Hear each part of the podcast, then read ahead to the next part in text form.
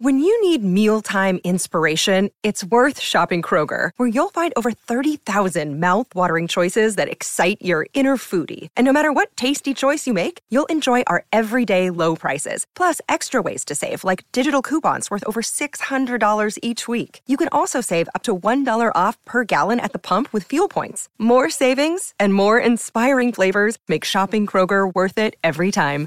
Kroger, fresh for everyone. Fuel restrictions apply.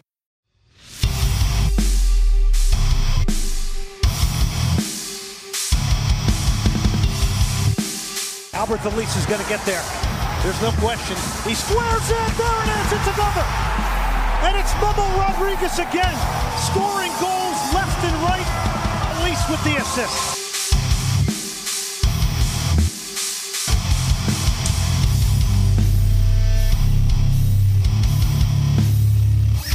All right, here we are once again.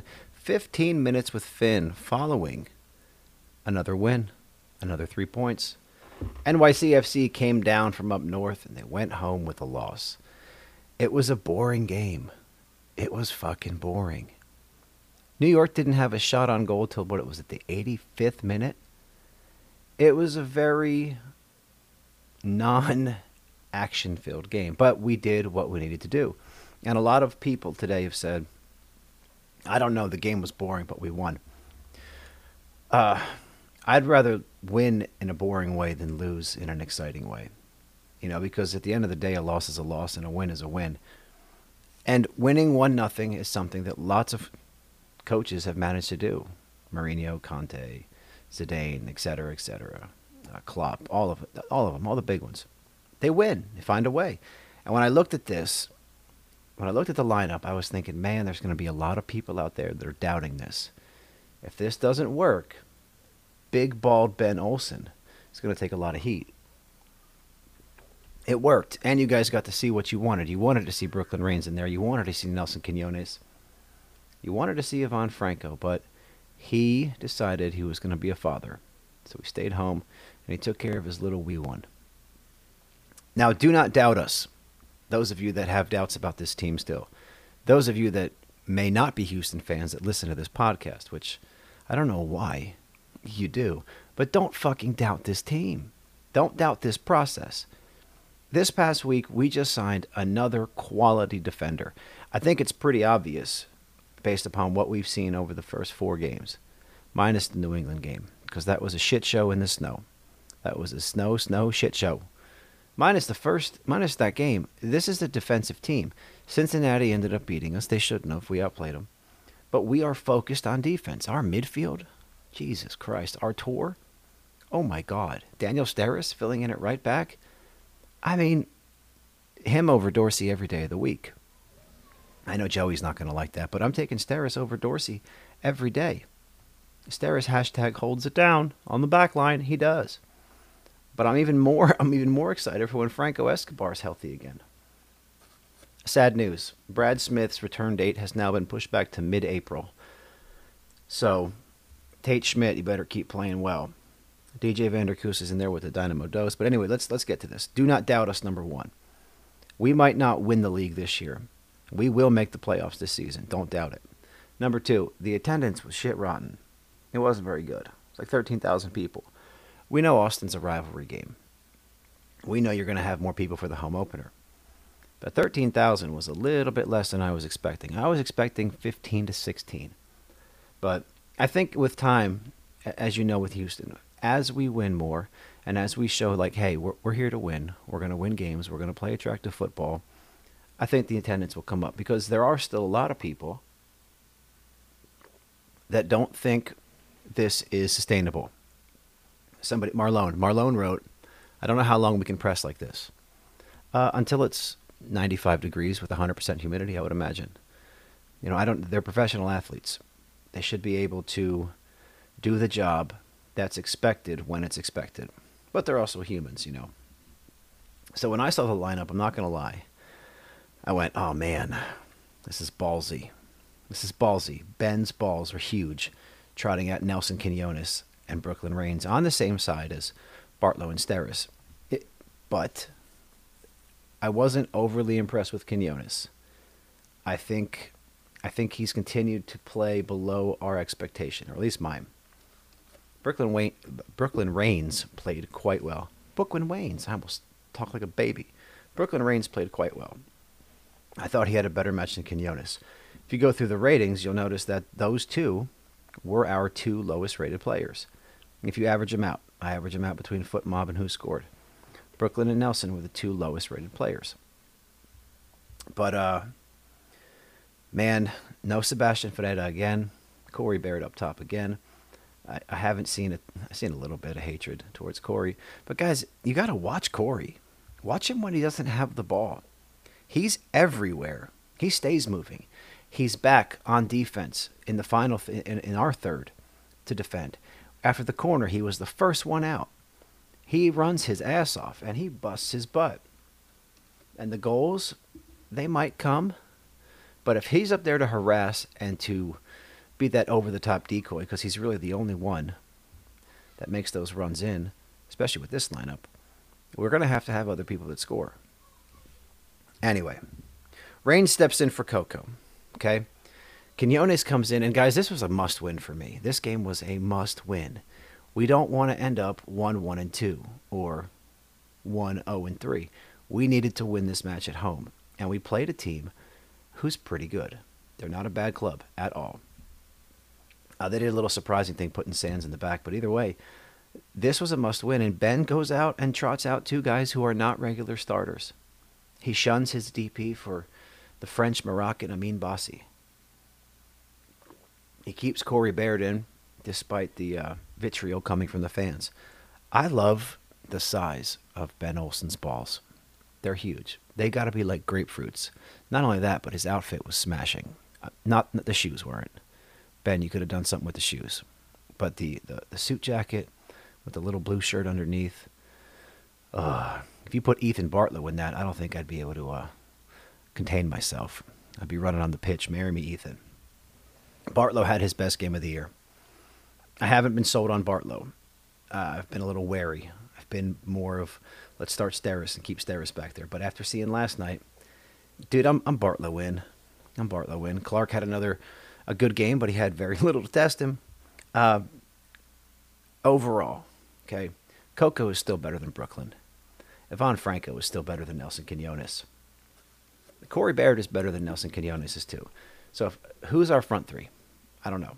Baird, Bassi, Franco, Bassi, Sebastian, Baird. Do we go four two three one and drop Bassi into the 10? We could do that with this lineup. And you don't lose a ton. You lose Coco, but you gain the creativity of Bassi. Anyway, I don't want to speculate. I don't. The happiest thing for me throughout this match was looking at our bench. Mikhail, Auguste, Úlfarsson, Dorsey, Quinones, Raines. We are starting to see youth finally integrated into this team in regular season matches. And not only that, but we integrated youth and we won. We didn't lose. We're used to putting these these young kids out there in games where we're going to lose. But we won this one. Gone are the days, I guess, of Darwin Cerén coming off the bench. Now you have Luis Caicedo, who, I don't know, I, I would say he's slightly better than Cerén, but he's not a starter. He's a bench player. You know, Griffin Dorsey coming off the bench, which is where he should be coming off of. He's not a starter, not in my opinion. He's not a two-way guy. His, uh, I don't know what to do with him and the hair. I don't know if he's going. I know he's going long again, but something about him. He kind of looks like a Ken doll. You know, Barbie and Ken. He reminds me a little bit of a Ken doll. They've made it a point to call out how Sebastian Ferreira isn't fit. Why are you not fit? Why are you not fit? Your job is literally just to be in shape. That's your job. Be in shape, kick a ball. My job is to go teach kids and make strangers laugh. I do that. It can be difficult sometimes, but I do it because I practice. And I do things that make me better. Sebas almost put one in. That would have been great for his confidence. Have been maybe a little uh, spark for Ben Olsen. But either way, you know, we put you put bench players, excuse me, we put youth players out there on the bench, and we just never really looked challenged until the last ten minutes or so. Dropping, uh, who'd they drop? They dropped Raines for Dorsey. Oh, who was it? Nelson. I, I don't remember. Defensive subs. We brought in some defensive minded subs. It was Quinones for Caicedo. That was the first one. And then the best Griffin Dorsey looked was when he ran on the field. And I don't hate Griffin Dorsey. I just he he leaves a lot to be desired. You know, uh, our possession play, we were outpossessed this match. They had 55% to our 45. This is the first match I think all year where the other team committed or excuse me, executed more accurate passes than we did. And we still completed our passes at an 85% clip. You go and look at our leading passers, they're Artur, Teenage, Hector, and Baird. In terms of percentages, those those four. Those four were like 86% and up. I think Teenage is like 93% pass completion. It was it was a lot. We had a couple more offsides. Bassi needs to work on that. Uh, NYCFC had a lot more corners. The committed fouls were about the same, but they got two more yellow cards. Again, though, we got an early yellow with Artur, and we got it on a foul that I didn't I didn't think was a yellow. There were fouls that were, and there were fouls that weren't. So, uh, pro refs, we don't need to talk about y'all. We do it every week, and every week you just surprise us even more with some shithousery or some tomfoolery. But this is uh, we have a huge match coming up. San Jose on the road. Our, uh, I guess you could call them our birth mother. You know, because we crawled out of San Jose, out of that dirty little slime hole, to establish ourselves in Houston. This is a huge, huge game, and this is a game that, in my mind, coming up, it's it's a must win. It's a must win. It is. I don't. You got to get something out of it, and a win or a draw is what we need out of it. I think Daniel Steres is making a pretty solid case to move to a back three. Uh, it was when he when he steps in. Guys, he's he's fucking good. I don't know if you've watched the highlight reel I put together or you've gone back and you've researched him. Erik Sviatchenko is fucking good. And he's immediately going to be, you ready for this? The best center back on our team.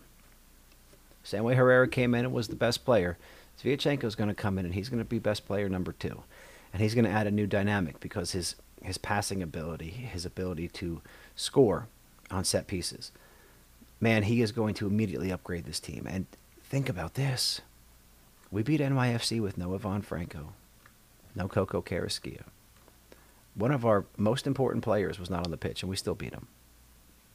We still have guys like Achara finding fitness, Vander Koost finding fitness, Brad Smith finding fitness, Erik Sviatchenko waiting to put on a jersey we have five or six fucking guys that could play on some teams, a couple that could play on most, that aren't even integrated into the squad yet. Trust the process. This is going to be this is going to be a season where we exceed expectations, and I think that exceeding the expectations this year is going to help us with our recruitment next year. I would like to see a couple more Mexican team players brought in. Maybe a maybe a borderline men's national team player Shout out to Memo Rodriguez. He's uh, playing a lot more in LA than he was here. You know, I looked at his statistics, and he really wasn't that bad for us. He's played out of position a lot. They played him on the wing. But when he was played in the midfield like he belongs, Memo was a, a decent MLS player. I would say above average. On the wing, below average. Anyway, uh, a couple things that worry me. I mean, Bassi's injury. It looked like a cramp in his hamstring. I hope it's not anything serious. He hasn't been a goal scoring machine. He, granted, he leads the team because of penalties, but he hasn't been really that super creative spark. He is all over the pitch. He drops deep. He goes up. He, he's everywhere. I like how they swap him and uh, him and the midfielder, where Coco drops goes up to press, or Brooklyn goes up, and Bassi comes back to work with the ball. But the ball movement and the the movement away from the ball and the passing ability and everything that we've done this year, it's so much different. I, I don't miss watching guys just hoof the ball up the field. I really like watching guys string together a bunch of passes, work triangles, and then they work the ball back across the field and we get up the pitch. That's what they've done. That's what Tate Schmidt's been doing. Daniel Steres made a couple of deep runs, but Tate Schmidt, his, his overlap ability and his ability to get the ball in the box, they're pretty solid. And the shot that he missed on was a right footed shot. But I am worried about Bassi. I saw Rains, uh, Rains went off gingerly after a challenge in the second half. Not worried about him. He should be fine. Young kid. Uh, they they t- they tend to uh, bounce back pretty quick. 18 year olds recover a little quicker than 25 year olds. So, but I mean, I don't think he's created a conundrum. I don't think Brooklyn has created a scenario where we question Coco Carrasquilla. I'm certain that nobody up top has created the conundrum where we question Sebas Ferreira. But I'd like to see Sebastian in there. I'd like to see a real goal scoring threat up top. Uh, but I'm, I'm happy with the game. It was boring as shit. New York City looked uh, in the second half and late in the first like they were just ragging time, like they were just trying to get out of there with a draw. And if you play for a draw, you're going to end up losing. We we did it for years under Wilmer, under well not under Wilmer, but under Tab and under Paulo. We played for draws and we lost. We lost many games that we could have won or tied because we sat back. My man of the match, Hector Herrera. Um, I would put Artur second. I would, I would say Daniel Steres a close third. But once again, Hector Herrera has shown that he's worth every fucking penny, and he's shown why he's on the pitch. He's also shown why he touches the ball 30 to 40 more times than everybody else. And that's going to be critical, keeping him healthy and keeping him happy.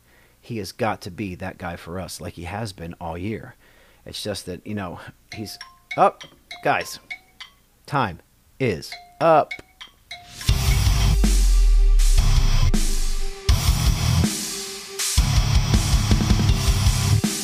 Alberth Elis is going to get there. There's no question. He squares it. There it is. It's another. And it's Memo Rodriguez again, scoring goals left and right. Elis with the assist.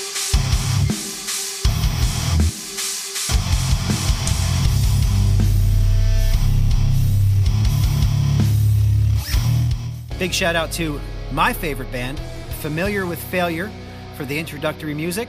You can find them at FWFTX on all social media platforms. Once again, that's Familiar with Failure. Check them out. Badass band, cool ass people.